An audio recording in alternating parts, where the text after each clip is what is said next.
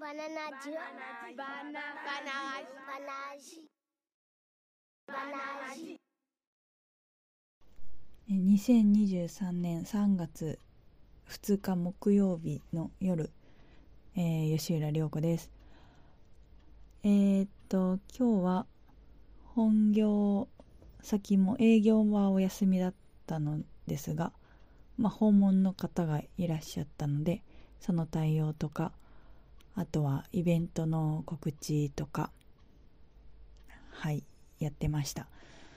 あのカウンターのキャスターがいまだにこう買ってからもう23週間経ってるんですけどうまくつけられなくてまあというかつけたやつが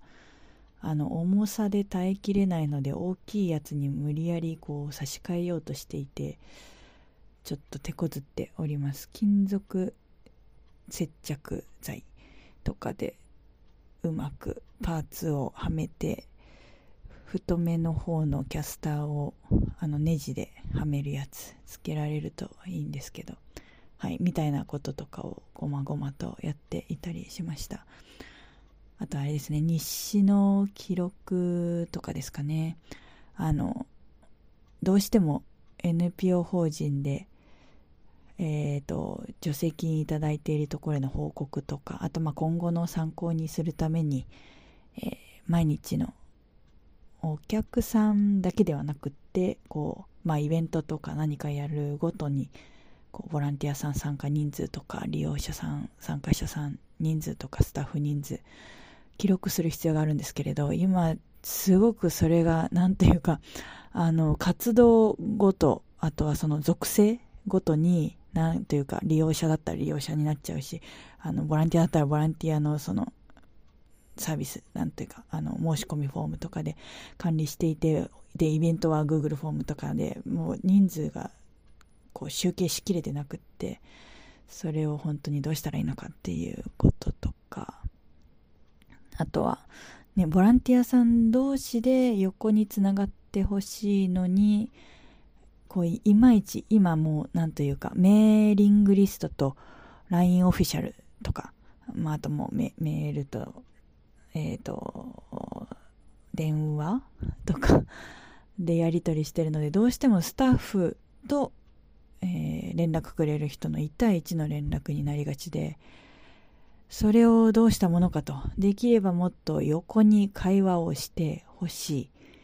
いが同じ時にオフラインでこうね会話するわけにもいかないし、まあ、かといって高齢者の方も多いのでどうしたらいいのか。でなんか LINE はねなんというか LINE ってできるけど個別連絡もできちゃうしある意味個人情報じゃないですかアカウント自体が。なんかそういうのをお互い交換させてしまっできるようなグループを作るとするじゃないですか。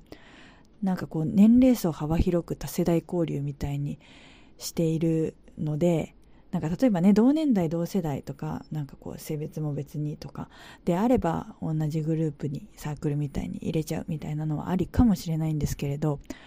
こう老若男女どの人たちが入っているかわからないようなボランティアグループを LINE グループで作っちゃうのはちょっとセキュリティ的にどうなのというのがあるのでどうしてもそれがやりにくくてですね。 Slack とかがいいのかなと思いつつ Slack もちょっと活用できるのかなんかこう、うん、それでね Slack にした結果結局活発になるのかというとどうなんだろうと思うところがあり。うん LINE ワークスとかサークルスクエアとかその辺かなとか。あとはあれですねあの写真管理。これどの団体も困ってる気もするんですけれど。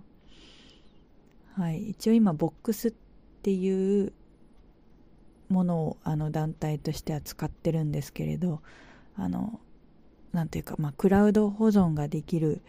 えー、サーバー？こうサービスにはなっているものの写真に特化してないので写真がすごく見づらい正直。でそれをまたアルバムみたいにこうボランティアさんとかに共有もしづらい。どうしたらいいんだろう。なんか見てねみたいなのをボランティアさんとかねこうサークル的に使えたらいいんだけどあれ使っていいのかとか。まあでもあれもね確か人数制限があるからどっちにしろ無制限な人たちにリンク共有とかはできない気はするしどうしたものかと。思っているところでございます。うん。なんかやってることからだんだん最近のお悩みになったけどでもそうそうなんですよ。なんでそのえっ、ー、と要はなんだ実績管理人数とかの管理を一元化したいっていうのとえっ、ー、とボランティアさん同士で横でつながるツールが欲しい使いやすいやつ。あとはえっ、と写真管理もみんなで共有しやすくてかつ写真が見やすいやついいのないのかなというのを最近ずっと探しております。はい。皆さんは何を使ってるんでしょうか？はい。っていう感じですかね。まああとはうーんなんとなく今日はあそうちょっと時間を作って息抜きにカラオケもしに行ったりとかあとツイッター見てたりとかちょっと語学の勉強したりとかもしてたんですがうーん今日思ったのはそうですね。なんかツイッターって本来仲良くならないと見れないような人のこう気持ちとか感情とか意見とかつぶやきを、まあ、垣間見えるっていう意味で、まあ、面白くもありあの、まあ、それがツイッターだけれど何ていうかそこからいろいろトラブルも起きたりするしみたいなことをっていう投稿を見つけてうーんそうまあまあまあそうそうそうそう。その通りだなと思ったのとあと別になんか仲良くなってなくてもあとは仲良し度が多分あの何て言うかこちらから思ってるのと向こうから思ってるのと違ったりする中でなんかまああと仲良し度に限らずですけどなんか人に公開しちゃいたい愚痴とかの範囲とか相手を間違えるとやっぱり良くなかったりするとかあとは、うん、いらん影響を及ぼしちゃったりだとかするよなっていうのを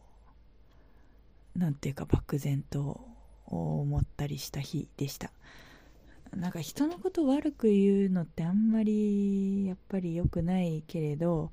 あの人がああなんだよみたいなのって多分愚痴的に言いたくなる時はあってなんか皆さんその辺どうしているんだろうと。なんかそれを気軽に割と心許してる人たちに言っちゃうとか SNS でも言っちゃうみたいなのはあんまりちょっと違うんじゃないかと思いつつも